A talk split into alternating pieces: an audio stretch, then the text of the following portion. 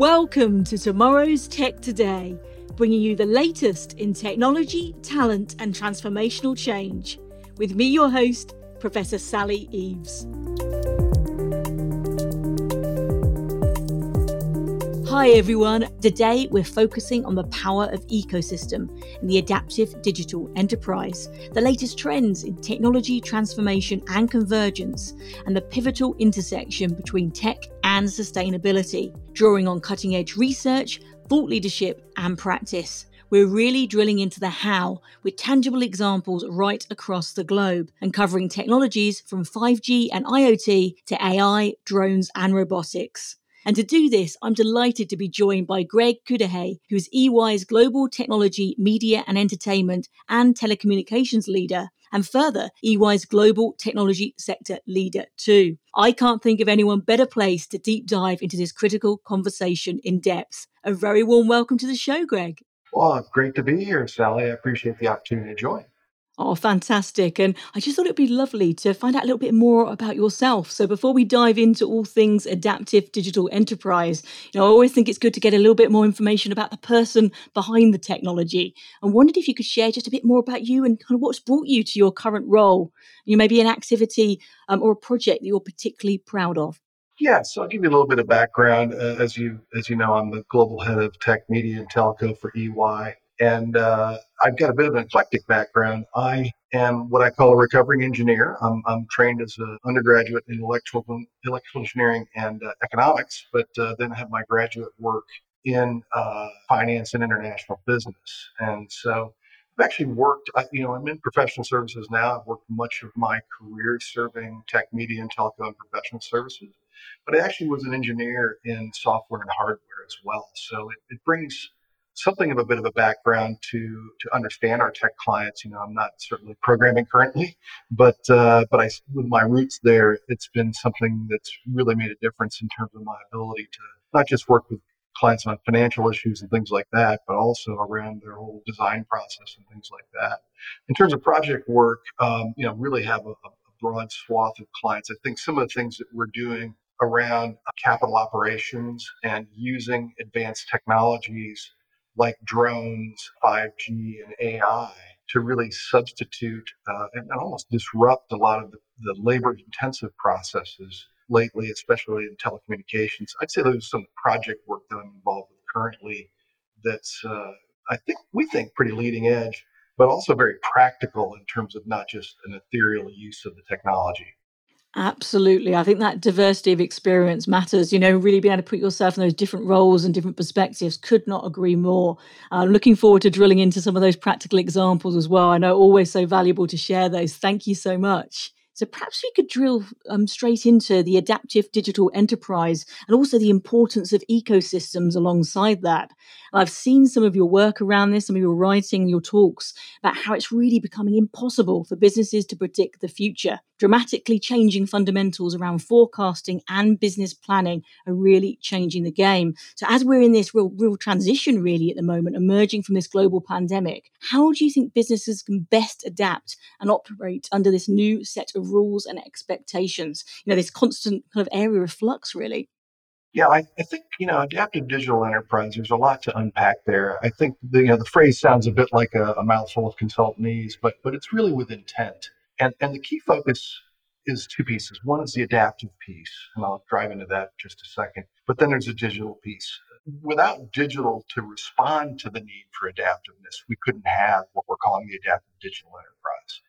And, you know, in my background, I, I mentioned my engineering training. I, I've done a lot of uh, forecasting algorithm development. And this whole notion of the need for adaptiveness, it's not just a concept. It's mathematical certainty. If you do forecasting work to, to project precisely, you have to actually have a, a handful of factors that you use for your forecasting. And as those factors, it can be everything from weather to uh, regulatory environment. It can be the times at which product is going to show up and things like that. All of those are getting inherently more volatile. And as those get more volatile, it's simple math. Your ability to predict precisely, very far out, degrades dramatically. That's the whole notion of adaptiveness. We get a lot of clients who come to us saying, you know, can you help us improve forecasting? Well, yeah, we can. But that's not going to change the world environment. If you look at just the regulatory side, look at the changes. Take just the U S. The, the regulatory change in the first few months of the new administration in the U S is very dramatic. It was dramatic in the last four years under the previous administration. But the same thing just happened with the G seven, with uh, you know fifteen percent uh, minimum tax agreement across the G seven. Think of those things. How do companies move to that? And it's tremendous daisy chain effect, I guess I would call it, through where do you source product? Who are your business partners?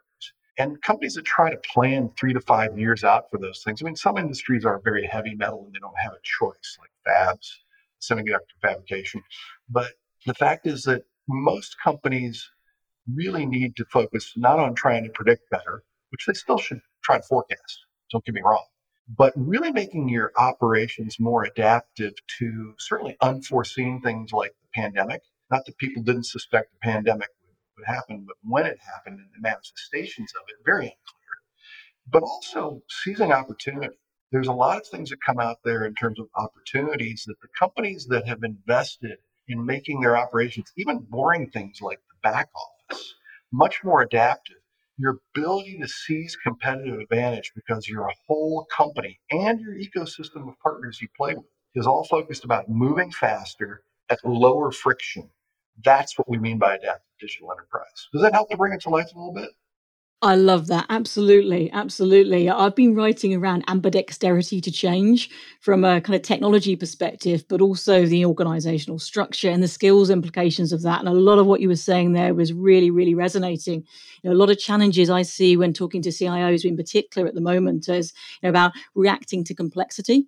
You know, you mentioned there about governance, and as part of some research I was doing recently, I found that over a thousand laws that are affecting well, privacy, data protection and security across the world just at the moment, and navigating through that. And obviously we're talking data underpinning everything as well as part of this ecosystem. And you mentioned about volume. We've got volatility and velocity and variety of data, but a lot of organizations are struggling to get to the, to the value aspect of that. And I'm sure we'll talk about that more about the implementation of different technologies later, but having that ability to flex, react more quickly, and you know, have intelligence that's truly active and not reactive. These are all so many interesting elements of what you're talking about there. So I absolutely love that. I thought you brought that to life really, really well. Thank you, Greg. I love that. Well, just a quick thing on that. You mentioned ecosystems as well. And, you know, the, there's a couple of examples you gave there. I think that plays along to the, the ecosystem notion, too. It's not that vertical integration has gone away, but the notion of physical vertical integration, where you're tightly tied, is going away. And you look at all the biggest trillion-plus valuation companies. All of them still have quite a bit of control of their, their value chain, but their ability to use digital technologies to plug in or unplug partners really fast is a key differentiator. And I, I think that, that builds on some of the things that you just said.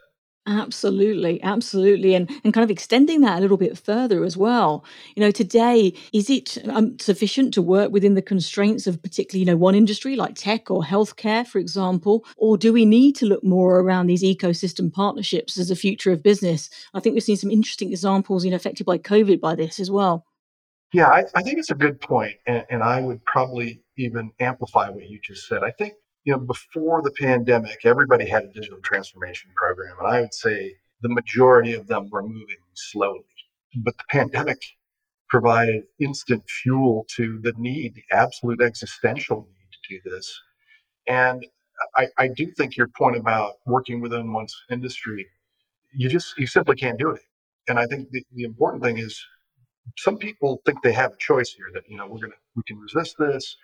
You absolutely can't, because the amount of capital that's out there to fund startups to disrupt companies if they're unwilling to disrupt themselves is an inexorable tie.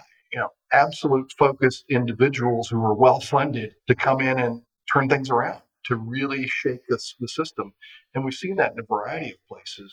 But I actually think most of the companies the pandemic has really brought to life for them that the digital genie can't be put back in the in the bottle. And now it's really a question of how do you fund it and what do you prioritize and when, especially not just yourself, but the partners you're working with. Who's going to work with you on these things?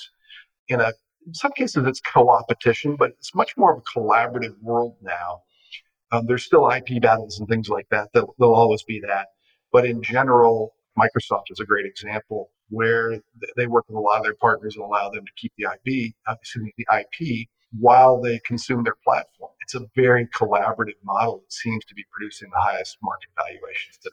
Absolutely, absolutely. Some great examples there as well. And what you were saying there around different aspects of collaboration, I think we're seeing some things as well, maybe around like ethical A I development, organizations coming together there to work on frameworks and share best practice, and also things around open source sharing as well. So absolutely, this, this kind of cooperation extension is definitely happening. We saw it with the H P C consortium as well for vaccine development, you know, eleven biggest tech companies in the world, you know, ha- going together arm in arm effectively to make a difference. So really, really interesting. I love love your perspectives on that. Thank you. Maybe now if we look from the, the skills aspect of this and the leadership perspective as well, if we're going to look at who's going to be leading the charge here and the skills that make a difference to help do that, what would you describe as the core competency of tomorrow's tech leader? Yeah, that's an interesting one, because I think what you hear is, in fact, I think you see a lot of public-private partnerships around, you know, everybody needs to be a coder and things like that. And I think that's interesting to, to understand, but we, we're not going to have a world of coders, right? Especially as a lot of coding starts to get automated. But understanding the notions of logic and how how digital technologies work, I think, is critical for, for everyone, including very, very young people in the workforce. Um, but when it comes to leadership or younger people who want to develop into leaders, it comes back to this notion of agility and adaptiveness. That's not a substitute for having a specific skill set. But again, you know, if I look at my own career, you know, did, did I start out as uh, thinking I'd be in professional services serving tech companies? No, you know, I thought I was going to spend my entire career coding aerospace applications, and that was a fantastic experience and got me started. But what it did is it taught me how to logically chunk up problems to be solved, any kind of problem. And so my engineering background, I, you know, I'm in business more than I am an engineer now. And I use that to structure problems. And I think when you look at future leaders, the real key skill sets are going to be their ability to have sufficient knowledge of the tech, not necessarily to be a tech expert, to hang with the people who are the experts, and then be adaptive enough and a continuous learner as a leader to constantly be able to leverage the individuals that you're leading. I think the, the people who try to find out, I, I want to know everything. I'm, I'm such a geek myself. I did, when blockchain came out, I came, picked up a coding manual just to check it out, not because I'm going to code, but because I needed to be able to work with the kind of people who were doing those kind of things. I think that's almost like a personal ecosystem as a leader, is you have to be, figure out how can you be an orchestrator of talent and someone who can lead people to a technological, or even more important, a business outcome vision, as opposed to be someone who's going to micromanage your, your technologists. So I hope that makes sense, because I do really think that it's... Um, We don't train that in universities very much, right? It, today, it's still very much of an apprenticeship model to get that kind of direction. And, I, and I'm hoping we'll see a little bit more focus on that kind of education, certainly for younger people, but also for leaders themselves. I could not agree more strongly. I do a lot in education, and uh, the word that sprung to mind when you were talking there about getting into all the details of blockchain is something I've done as well, and about quantum as well, is curiosity. That really ringing around my head when you were discussing that. And again, I think sometimes undervalued how important that is, but also kind of the STEAM learning approach. There's been a lot of focus on STEM, you know, very rightly over a long period mm-hmm. of time, but that STEAM approach where the arts in its, you know, most broadest form is of equal value to STEM skills. I think that's incredibly important to, you know, help give that creative confidence to envisage what the future may look like alongside those tech skills to kind of actualize that as well. So I think that's important. Learning for life, that skill set that builds with you is again incredibly important to have that kind of personal ambidexterity or agility to change alongside some of the organizational ones we've been talking about earlier on. So I think they're very complementary in many ways, whether you're a leader or kind of just joining in the workforce and looking at your next direction. You know, I love your point of curiosity, because curiosity, but not just for recreational purposes, but curiosity with a purpose is what I see in some of the very best leaders we work with. Is that they're constantly curious how to solve a problem, what the problem is, and then they bring it back to that North Star. What is their team supposed to be doing? What is their set of ecosystem partners, plus the outcomes they're supposed to be delivering. It's a great point, Sally.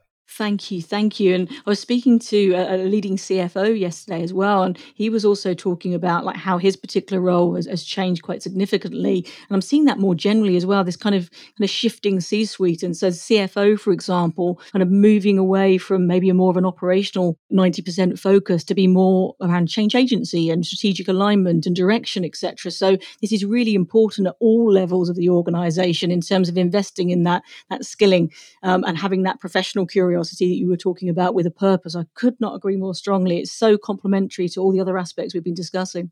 And so perhaps now if we move on to some of the tech transformation we're seeing more broadly um, across industries at the moment, particularly around emergent tech and its integration. From your perspective, what would you say is the primary emerging or tech integration um, that we're seeing that you think best defines what the future of this evolving business landscape looks like? Yeah, so I think it's kind of interesting when you think of the word tech. I mean, it's used so broadly. There's tech, the industry, there's tech, the business function, there's tech, the actual hardware and software. To me, the way I would break down the current tech transformation that we're seeing, and kind of the industry convergence that you hinted at before, is break it down into, when you really get down to it, all technology does is either process electrons or move electrons. And a lot of these things have been around forever. When you talk about cloud, I'm, I'm old enough to remember when mainframes were around and you did time sharing. Truth be told, cloud is just time sharing at hyperscale and hyperspeed. So everything old is new again. But I, I think if you get back to what is actually happening in, in the tech, it's the outcome centricity of technology now. You know, twenty years ago, the gap between management consulting and technology consulting was huge. Today, they're converging so fast that you almost can't talk about one without them. And so now when you talk about things, let's talk about the processing of the electrons. There's A I. There's drones capturing that and then processing them on uh, that information on the edge. There's robotic process automation. There's even deep analytics. That's all processing of electrons. And those would be the big focus areas for us in terms of what are the advanced techs to focus on. But the thing that a lot of people ignore, and I know we'll probably talk about IoT and five G at some point, but a lot of people ignore, uh, I remember executives said to me, I'm really focused on A I. All wherever the data comes from, that I'm not concerned about that. Well, that's that's the real challenge, is all of these things we're talking about. A I has been around since the nineties in commercial use. I mean, you know, you have a spell check on your text app. And I don't know about you, but it's it still makes plenty of mistakes. So the idea that A I is going to eat your brain is a long way away. But the scaling of the use of A I, where does the data come from? How fast can I get it? That's all about, and, and how precisely can I get it? That's what the intelligent connectivity or the movement electron side, from my perspective, is. So if you just think about it that way, of what's the business problem you're going to solve? What do you, what algorithmically do you have to process quickly, at what speed and where? And then how do you move that data to analyze it or support real-time execution? That's what this is all about. You can use all the other buzzwords you want, you know, you can carry the data on a blockchain or whatever. But all this is, is taking those things and making those problems get solved at the speed of light when you didn't used to be able to do that. Absolutely. I could not agree more. And alongside that, you know, the importance of integration um, and other areas, maybe around I T and O T convergence, I'm seeing some really interesting developments. Again, I think five G and IoT, we'll come on to that as the next question, I think. But yeah, really, really great explanation and, and focusing on some of the areas that aren't focused on enough. You're absolutely right. Often it goes to, to the buzzword or one kind of siloed technology and not looking at this in terms of the, how they work together. So love that, Greg. Thank you. So I am going to go to IoT and five G, and particularly looking ahead, at, we're just ahead now of M W C Barcelona. So fantastic to see this event um, back again. And uh, yeah, one I'm highly involved in. So I really, really enjoy it. And with this taking center stage, IoT, five G are right in there, you know, right across the agenda. And I think it maps very well to the E Y recent study as well around reimagining industry futures. So I was drilling into some of the data around this. And one of the findings is that the pandemic is prompting greater interest in five G and IoT. So it was just over fifty percent, fifty-two percent of survey respondents agreeing with that. And also there was a five G opportunity barometer within this as well, saying that seventy-four percent of enterprises believe five G will enter the fabric of their organization business processes over the next five-year period. So we've got this period of acceleration around this now. To what extent do you think these emergency technologies, that partnership, will have a pivotal role to play in recovery? So let me make one comment to start here about how exciting it is to actually go to events and see people in sort of scale events again. I know that they're not quite as big as they were before the pandemic, but just the idea of seeing your colleagues in person as opposed to on a video screen is, is, is so exciting. And I think the interesting thing is now that we're all seeing each other again, we're all seeing each other after personally experiencing one of the biggest digital transformations we may see in our lifetime. Certainly been the fastest. There's going to be lots of digital transformation coming forward, but we had a forcing function in this absolutely terrible pandemic and terrible economic environment that it created, which which is forcing us to leverage these things. And so I think M W C is a great example of, of getting together now with a whole new set of personal experiences. And I, I think it's great that it's happening again. When it comes to IoT and five G itself, I think, again, we've seen the environment it's created. People are now open to how much more digital they have to be and how much what IoT really means. It's sort of a concept before, but then you look at what's actually happening. You know, we do some work right now with cable companies about helping people solve problems with their set-top boxes without a technician. We we actually load A I onto their mobile phone and you can scan the set-top box, and fifty percent of what they call truck rolls, the times a, a technician had to come out, uh, are eliminated by, by doing those kind of things. And so we're, now we're looking at IoT not as a concept, but practical experiences and realizing there's no going back. So now people, through their personal lives, I'm talking about business individuals, are experiencing this. But if you read those G S M A stats, you'll also see that there's an estimation that five G is the first release of mobile technology where the expectation is that the impact will be greater on B to B than it is on B to C. And I, I think that's very real. I think that what you're going to see, the seventy-four percent number that you talked about, is now people are much more open. There's a psychological and cultural barrier in the past to, well, you know, I'm not sure about this tech. That seems to have largely gone by the wayside with the experience of the last eighteen months globally. The way of working has fundamentally changed. But now you start thinking, hmm, okay, if I have to have people come to my garage to look at a problem with their engine, and now I've been doing that over video chats, why don't I just keep the scanning of that engine as a first step? Telehealth. Real, some countries spectacularly well prepared for this. And by the way, the, the data shows that they actually did did better through the peak of the pandemic, those that were already enabled with telehealth. But now it's like, okay, I do want to see my physician, and I need to go see my physician, but do I always need to be there in person? So now you're starting to get natural disruptions of business models because people have gone through this shocking, absolutely mandatory, you have to figure out how to do things remotely experience. And it's really opening up all kinds of groups that may have been resistant before or may just not have been moving fast to things that they know can be done. I couldn't agree more. And I think, again, just from personal and collective experience, and even some of the early research that's coming out around how things have changed, we've got those changes in expectations and behaviours that are going to be for the long term. And, and also, again, as you kind of alluded to, really about acceptability for using different types of tech in the everyday and about how things can be different. So the adoptability um, ratings for wanting to use A I and acceptability around five G that you were talking about just now as well, it's changed dramatically over that experience. So absolutely agree, absolutely agree. And I also echo your thoughts about events as well. It's lovely to be back, and hopefully I'm going to be there later on in the week as well. And I, I can't wait. I have to say it's going to be going to be fantastic. So um, actually, one other area I'd love to focus on from the research as well is looking at some of the investment statistics that came through. And so the study was showing that for European businesses, there was actually a lag behind other regions in terms of current and planned five G investment. So I'd love your take on why you think that's the case, why there is that lag behind other regions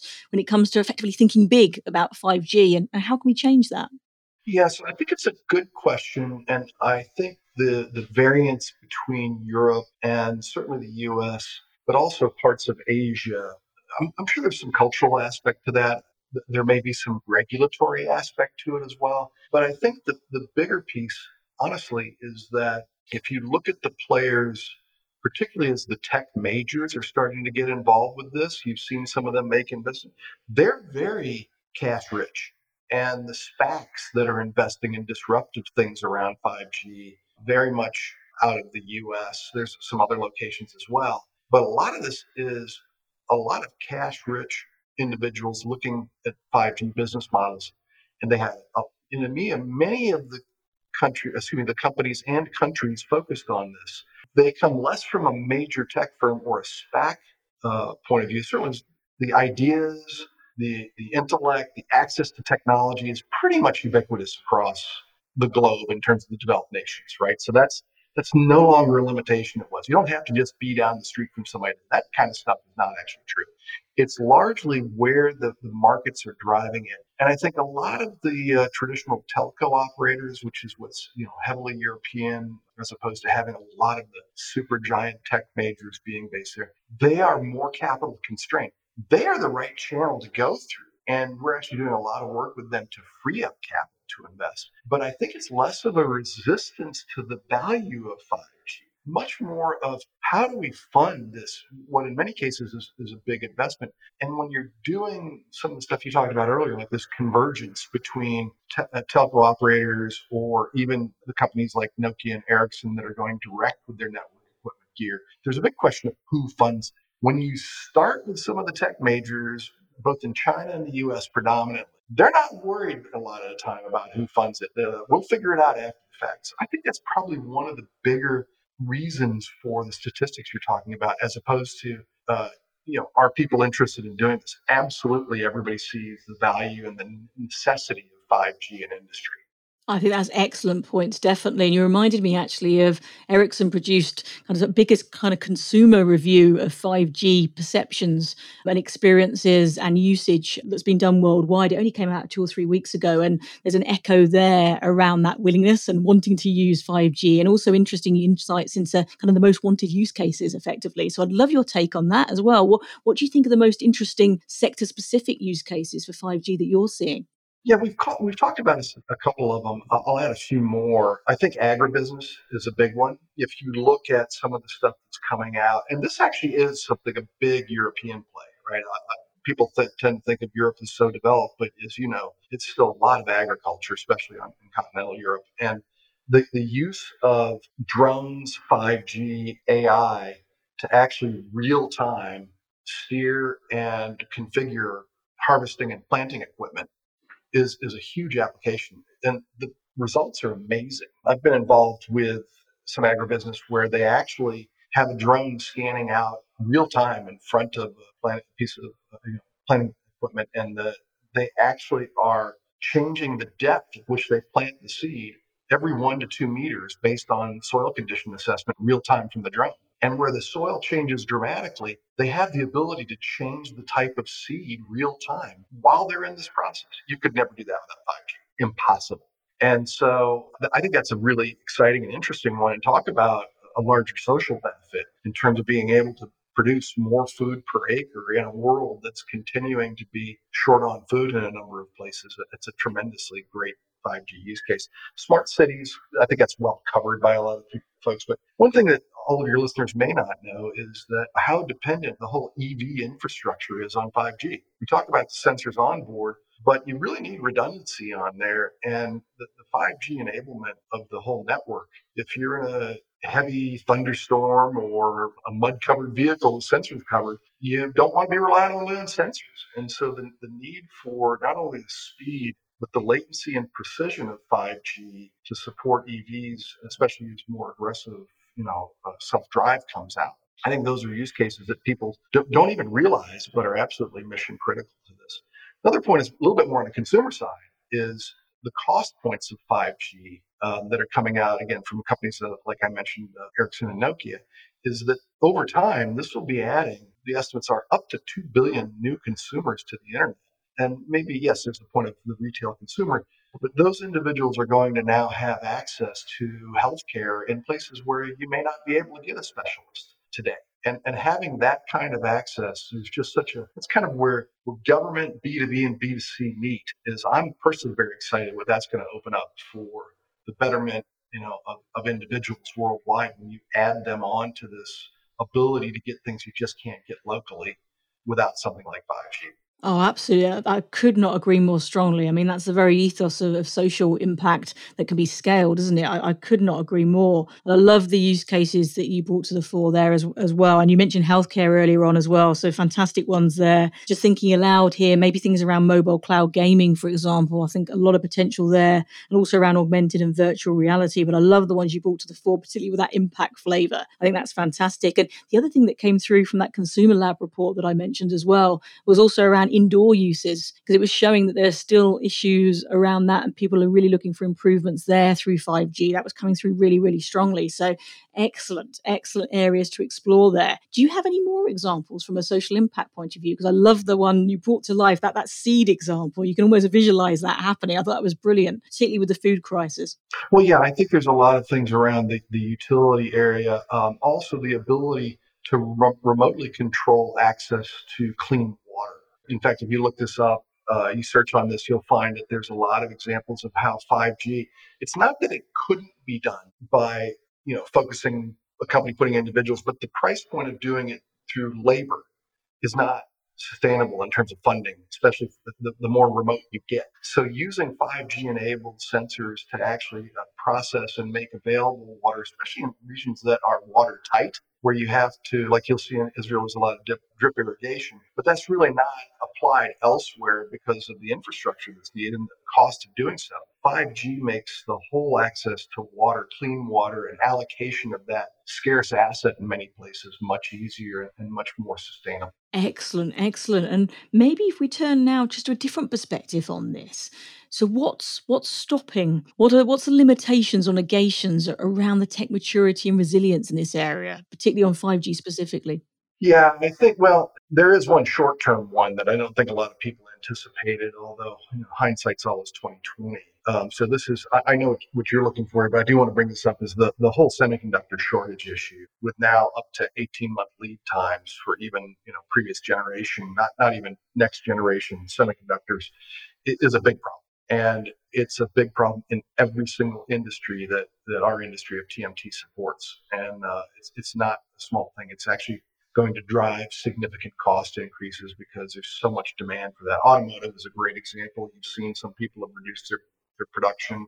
Aerospace is on that. And some of the examples we just gave, they're competing with other industries that are willing to pay for that. And certainly some of the social things tend to be funded by things like the World Bank and all that. And so it may cause some delays there. So I, I, I don't want to miss that piece. But I think the other piece on, there's a couple of limitations in terms of this, in terms of the five G impact, but also the related technologies I mentioned. Some of it is funding. A little bit of it is wait and see. I think if you're a proven fast mover, that's good. But if you're somebody who's wait and see and you don't have a history of being a fast, you know, second or third mover, that's a little bit of an existential threat for some some groups. The other thing that I think is causing a, a bit of a concern is the regulatory complexity is is not inconsequential when it comes to dealing with things like spectrum or things like data availability. You know, there's some countries that require certain types of data to reside within the borders. There's others that allow you to move across borders. But it's, you know, you think that the technology is the limit. It's not. The management theory is not the limit. The limit is culture change and regulation and money. And I think in that that order. I think the regulatory piece, though, is so confusing for so many of our clients. I mean, look, they're all intelligent. They're all well-connected. But these regulatory bodies change things so often. Even within major entities, major alliances, let's call them, there's a conceptual agreement at the center, but the countries are responsible for implementing. It can be dramatically impeding of progress in things on some of these aggressive business models. I used to answer this question with, yeah, it's there's also creativity, but honestly, the way we're all digitally enabled, especially the last eighteen months, ideas flow really fast. It's the practicality, the execution, the funding, and honestly, getting people on board in the ecosystem world, those are the bigger limits than the technology or the creativity or, you know, even the management theory around those things. Absolutely. I, I couldn't agree more around those points, particularly that compliance one. You know, as I mentioned at the top about those a thousand laws, is incredibly fast-moving, dynamic, and, and can be quite confusing. The integration piece around that is huge. And I think the only thing I would add, just reflecting on your points there around culture change, regulation and finances, is possibly the education side as well. That consumer lab research, for example, was kind of showing from that consumer perspective, there was actually confusion about, you know, if people were thinking they were on five G and actually they were on their four G, and also what their phone was actually kind of set up to be able to doing. So there's an, also an education piece from a consumer perspective around that as well. Really interesting findings there. So yeah, lot, lots of lots of areas there coming together. Thank you, Greg. Appreciate that. And perhaps as our kind of final topic area, um, and one incredibly close to my heart, I have to say, is around this intersection between technology and sustainability. You know, we're going up to C O P twenty-six, um, held in the U K later on in the year. And I think, again, maybe impacted by that time to reflect uh, over the pandemic. It's something that I think more and more people are really invested in and want to be able to, to make a difference. And we've seen some great leadership around this. But I read recently around circular economy that despite the raised discussion around this, we're actually kind of eight point six percent circular uh, as a world around sustainability due to the amount of minerals, met- metals, fossil fuels and biomass that haven't actually been cycled back in. So I'd love to hear, you know, personalised experience from a- from E Y. How are you designing in those experiences to embed circular economy from design to supply? Yeah, so lots to unpack in what you just said. But if I take it from, you know, my Greg's perspective, but also the E Y perspective, you know, this is something that is dramatically accelerating in terms of our clients being on top of this. Very few of our largest clients, even our mid-market clients, are all over this topic. I think the, the interesting thing, you put, talked about the eight point six percent factor, which if you look at where it started from, it's actually a decent number. But if you look at the ambitions, it's, you know, nowhere near where anybody wants to be. I think for me, this is something, well, I have a lot of passion on this topic. And, and part of it's massive enthusiasm. The other part is a reasonable level of frustration. And the reason that I have those sort of competing feelings about this is because if you look at outcomes, it's very hard to find somebody who wouldn't re- agree on the idea of cleaner air, on the idea of cleaner water, on the idea of, of uh, you know, more sustainable energy, right? So at that level, uh, you know, and there's politics and media and all that, so put that aside. You talk to, to individuals, whether it's business individuals, whether it's people in your own life, everybody's in agreement. Where it becomes difficult is exactly the po- things you're pointing to, is how do we actually make it happen? Nobody's arguing with the why. I can steal a Simon Sinek framework of the why, how, what. It's the how and the what that becomes very real. And, and I, you know, I, I see people make a lot of very strong statements about we need to cut this off on Tuesday, all that. But when you get in the real world, you really have to look at what does it take to not only change, but no pun intended on the word, but sustainably change to sustainability, if you see what I'm saying. Absolutely. Because a lot of things are being done as Band-Aid efforts. If you look, there's pictures of it. I'm sure you've seen it. But, you know, you can see E Vs out there. Yes, they're producing no carbon emissions directly.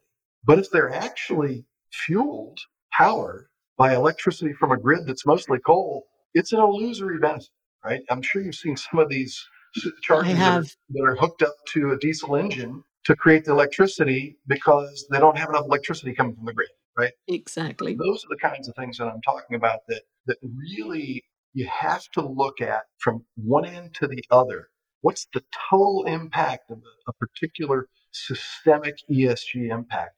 And how do you look at every single part of the process to make sure that not only are you having an impact on carbon emissions or whatever other metrics you'd have as G, um, I think it's a societal piece as well, but that you're actually doing so in a way that is not only meaningful, but is lasting.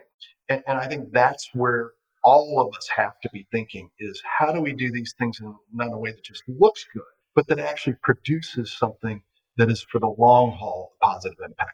I hope that makes sense. Oh, it does. Absolutely. Music to my ears, focusing on that. I could not agree more strongly, Greg, honestly. And, and we're seeing as well, aren't we, this increasing kind of mandating now around sustainability performance improvements. And investors are increasingly looking to prioritize that. I've just done some research, actually, that's kind of looking at companies that have been very transparent about their E S G objectives and, and measurement around that, you know, prior to COVID, actually kind of proving um, through this research, I, I use that word carefully, but effectively showing they're more resilient, should we say, and have come out stronger. So it's a really interesting area to look at. So we're seeing a lot of changes here, even around compliance um, metrics on sustainability as well. But overall, kind of looking at that in the whole, um, what do you feel technology's industry is, what the role is there in helping businesses prioritize these types of goals? Yeah, well, I think if you look at from the, the perspective of E Y, we've made the commitment to be fully carbon neutral by twenty twenty-five. We actually will have been this fiscal year. But even as we return to a travel environment post the pandemic, we're trying to lead from the front on this particular topic.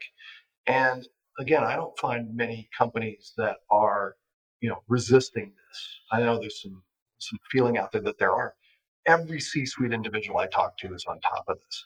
The question is just what you said, is the how. And tech is critical to this, but it has to be the right tech. And I think in particular, when we talk about five G, five G, much more energy efficient, right? When we talk about A I, absolutely reduces the need for a variety of human intervention. Anytime you're moving people around unnecessarily, that is absolutely against the, the E S G and environmental uh, needs out there. So to me, technology is the key. I think there's some things that we have to figure out that I would say there's probably three things that to me define how you can improve on this. But if you think of, again, let's take wind power. What are we going to do with all those carbon blades as they go out of their life cycle? Um, lithium mining, battery disposal, as we talked about before, powering E Vs with less than clean power. Those are things that are my, would be my first point. You have to take a look at the full value chain. You have to optimize. So my big worry is that some of these mandates come out measuring one specific thing, as opposed to saying, let's look at the whole thing. And if, if, if pushed, just because of pressure, some companies may look to optimize to that one metric and push the difficulty elsewhere in the value chain, if you see what I'm saying. And that's something I think everybody has the right intent. We've got to sit at the table with some of the great minds uh, from around the world. And, and I mean technologists, not just environmental scientists, but technologists, and say, how do we make sure that we're not robbing Peter to pay Paul, so to speak, in certain of these solutions? And that we do that as an open ecosystem looking end to end. And, and for those who are having trouble in this process, how do we as partners enable them to be part of the, the holistic solution together? The second thing I'd say is, you said it at the beginning, so stole my thunder a little bit, Sally, but I, design in. To be fair, many of the things that we're trying to make more sustainable, less polluting, less generating carbon, they were things that were designed twenty and thirty years ago, and we're trying to band-aid. Going forward, it's got to be about designing and practically designing in. And that includes disposal at the end of the process, which I think is undercovered today. Even some kinds of technology that's undercovered, and recapturing more of that for use again. Uh, printed circuit boards has been uh, something that people cover a lot, but recovering that for reuse has to be designed in, in the front.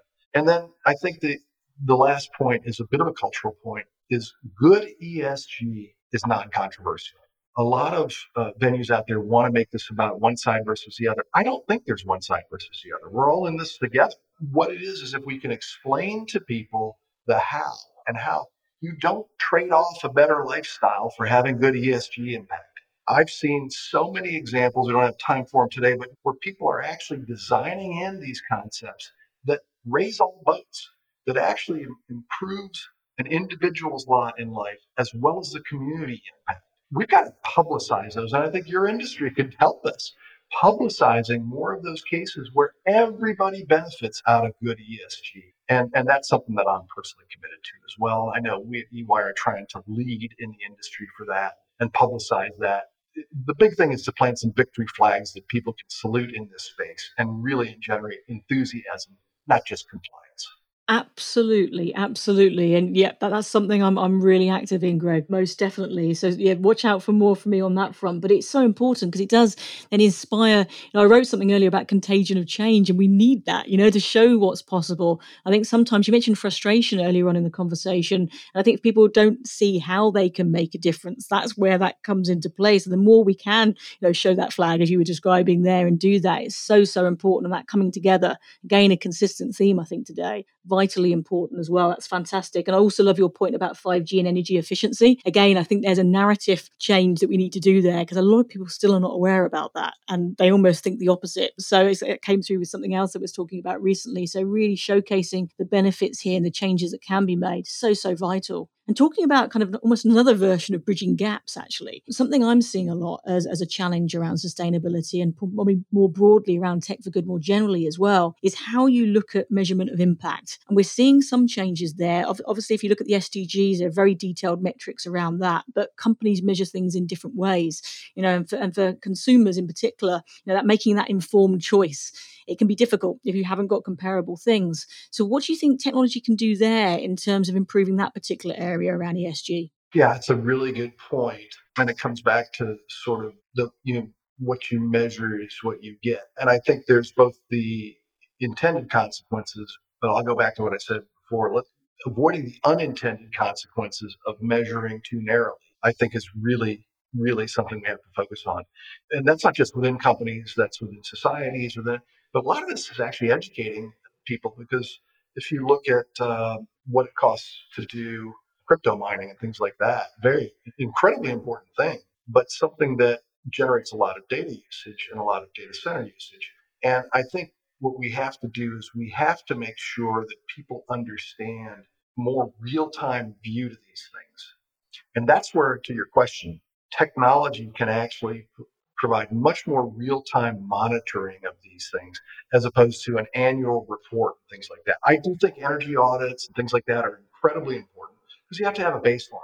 But if you really want change to have, happen, and, and I think a lot of this is less about edicts. Uh, honestly, if you show employees on a regular basis, in some cases even real-time, uh, they do this, by the way, with a lot of fleets. If you show people the fuel consumption they have in fleets and how their habits are actually causing them to consume more fuel and produce more carbon. If people are just shown the facts, especially closer to real time or at least periodic, you get amazing results when hundreds of thousands, millions of people are given the information, not even the judgment, just the information of what the impact they're having, and then a few examples of how they can change it. Tech is critical to that, both the algorithmic side, but importantly, the intelligent connectivity, letting people know via their smartphone, you use this much gasoline today in your drive and you contributed this much carbon.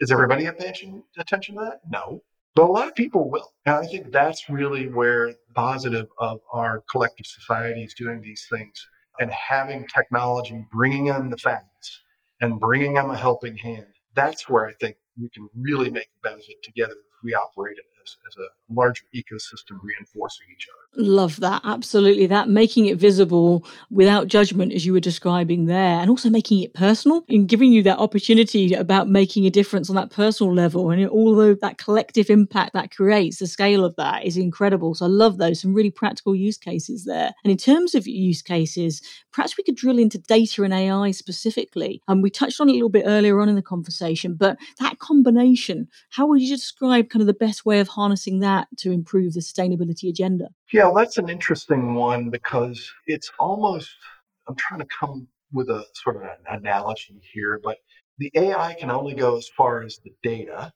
that you can feed it with. And the data only goes as far as you can get results and business, you know, cash flow thrown off from the A I providing advantage. So it's this kind of, you know, weird progression that you have that each one moves a little bit forward, right?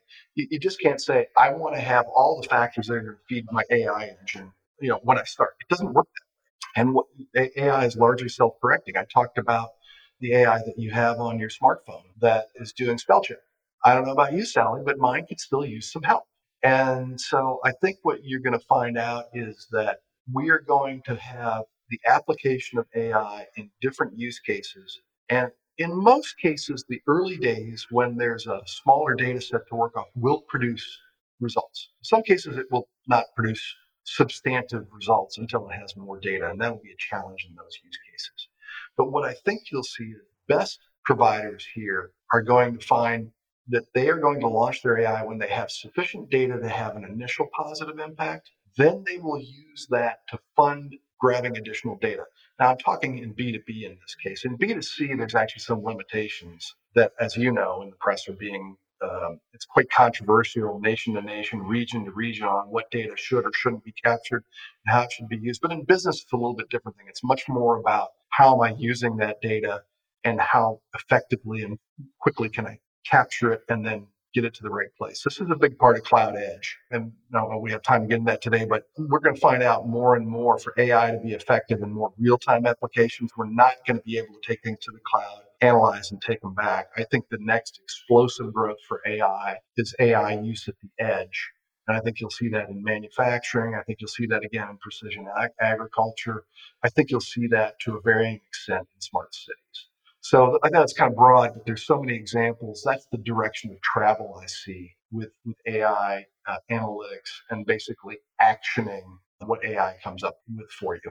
Absolutely. No, I, I love that. And what we'll do as well alongside the podcast is particularly the digital hub that E Y has created for M W C. Again, it goes into some of these areas in, in more detail, particularly the sustainability section you set up, I think is fantastic. So we'll share some links to that as well so people can dive into some of those examples you were talking about there, because I think it's a fantastic resource to share there. That's brilliant, brilliant stuff. You know what, to, to that point, Sally, before you go further, we, we could also share some videos of how we're using drones and A I to scan cell cell towers and things like that, eliminating the need for humans to go up there, put themselves at risk. And, and it really, again, reduces the number of times a technician goes out. So I think the, some of those things may be interesting as well. Oh, absolutely. Absolutely. And I'm going to be writing about some of these themes as well, so we can embed some of those in and share them out. Absolutely. That's fantastic. Definitely do that. And just now for the kind of like the final kind of section really of our discussion today, just want to touch on a couple of other areas. So we've talked about, and I'm so excited about the area and the trajectory, to use your word just there, where we're going with, with sustainable impact. But what would you say in terms of some of the stumbling blocks? So distribution and scale, I think, are right up there. Um, so how can technology help industries in this way? So really focusing in on that scalability aspect. You know, I think there's one thing that honestly isn't discussed. And I think uh, I almost feel like there should be, you know, when Kennedy called for the moon program, I feel like we should have something around here. There's a lot of factors we could talk about, about, you know, getting the investment. Does the industry have the capital itself? Does it need to partner with others who do, who are rich in capital but may not have the expertise? I think all of those are there, but, but there's one thing is that frequently where the tech disruption originates and where it has an impact are far away. We're the first time in history where when you're disrupting someone's business model, frequently you're disrupting jobs, right? And I think one of the things that we need to supporting our tech clients, but the tech industry itself needs to do is to put as much effort as, you know, the most valuable resource there is in the world is talented people. And frequently we've got lots of people with talent and a change comes in that's tech-led. And we don't talk about how is the benefit of applying technology going to be used to ensure that these individuals can contribute somewhere else in a valuable way. I've got some clients who are spectacular at that, but you know, I particularly enjoy, it's much more rewarding to work with companies who say, we're going to use this and this is going to impact some things. And we actually are going to dedicate some of the funding to reskill or actually create new things for those individuals to do that this company has never had the time to do. And I really admire that. Our, our phrase is building a better working world. And you have to have people working to have a better working world, right? Yes. And, yes. and I actually am not worried about A I displacing people if you can take that attitude of we're going to use tech for good. We are going to push out rote tasks that a lot of people don't like doing anyway and make sure those individuals have a, a clear sight to a future where they're still part and parcel of having an impact, of having a purpose. And I, I know it's probably a little bit more on the, the cultural conceptual side for you. There, we can talk about the technical, technical details and technological details. But I really wanted to call that out on your podcast here because I really would hope more people and the ones who listen to this think about how are we enabling the people who are impacted by disruption? I think it's the, the big barrier and the big opportunity in a positive sense to free up more people to do more things that are personally and societally impactful by the use of technology. I love that you mentioned that, Greg. Honestly, that's, it's fantastic. It needs a higher profile. The nonprofit I run actually focuses on that type of area. So it's hugely important and critical to address some of the skills gaps that we have as well. You know, whether it's A I or security or architecture or testing, they're right up there in terms of growing skills gaps. And, you know, we need to, again, use my term, changing the narrative, but we need to do that, encouraging a more diversity of experience into tech careers and around sustainability and tech for good. I think it really shows the purpose you can apply tech for. And so there's so many areas in that. It could be a whole new podcast in itself around culture and skills.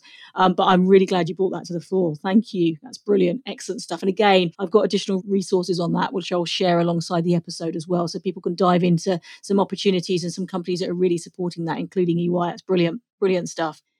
So perhaps we could quickly look at the R and D aspect too around sustainability. So we're seeing a lot more from governments really across the world in terms of promotion and incentivization around R and D activity in this space.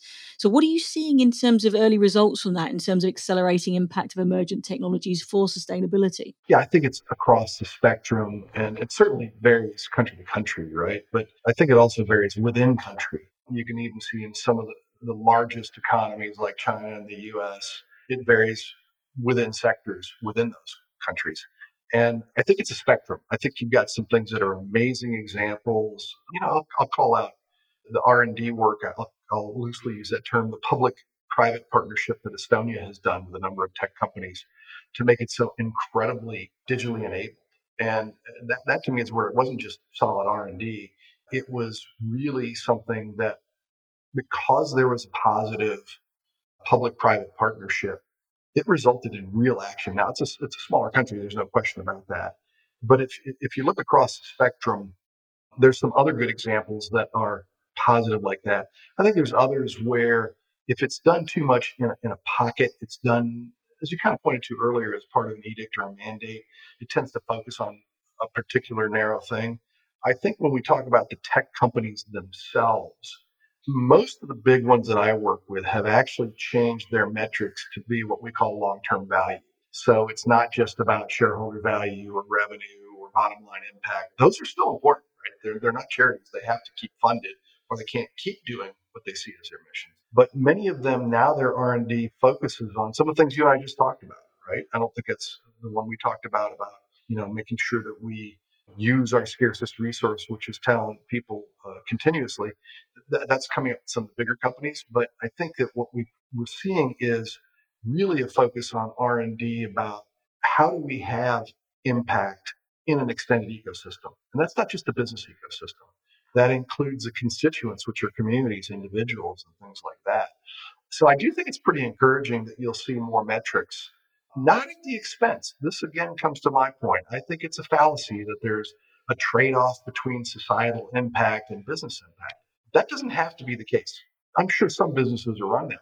But when you really look at it, if you factor in long-term value, and that we're seeing that investors are really rewarding companies that are focused on long-term value, that, you know, outside of my industry, if you look at biotech, investors are, are looking not just at the price point you're going to get for some biotech innovation, but actually the societal impact you're going to have with it. People are voting with their money right now. And I think that's just the tip of the iceberg. I think that's going to continue forward.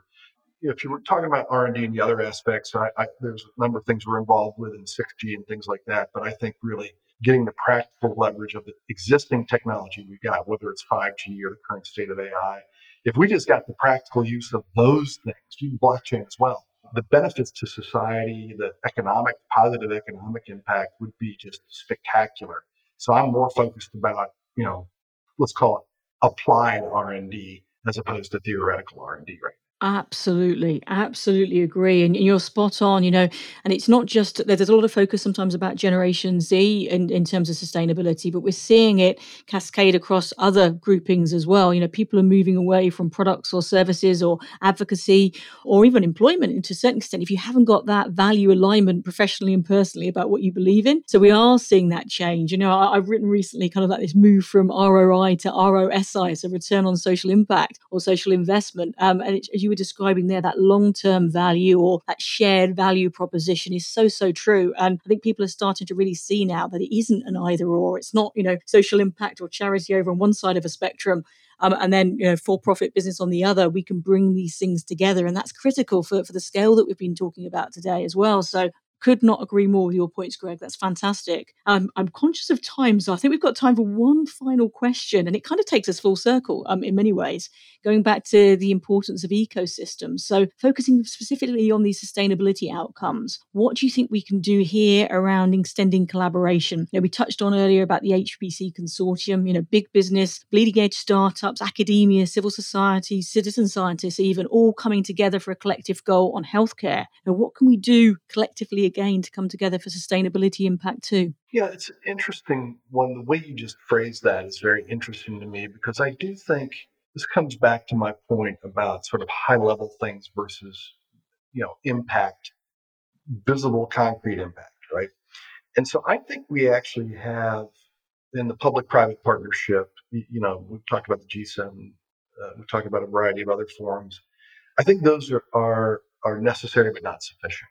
I think what we've got to do and what we've got to celebrate is, rather than did we make a giant sweeping change over ten years, as an outcome of that, what smaller group of ecosystems, you know, I'll talk about business partners in, in combination with, say, you know, municipalities and things like that. What do we do to move the needle a bit?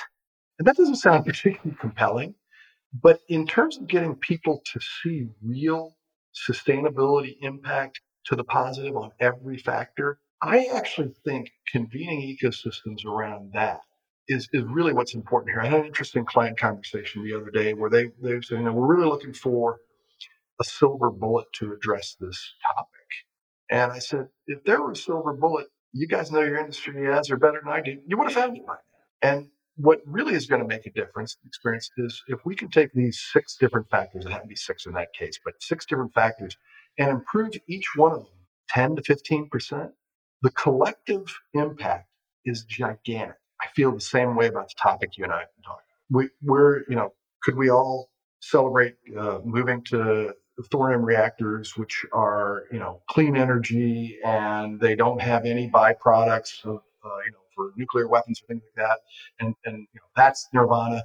P- probably that's in a future somewhere. I'm not an expert on that. More important to me is if we do some things in a collective ecosystem that takes a large swath of a community and reduces carbon output ten to fifteen percent, and everybody feels good about it, the next three or four things that you have to do become that much more collaborative, become that much more compelling, and become that much more unified in terms of culturally getting everybody together on the same page.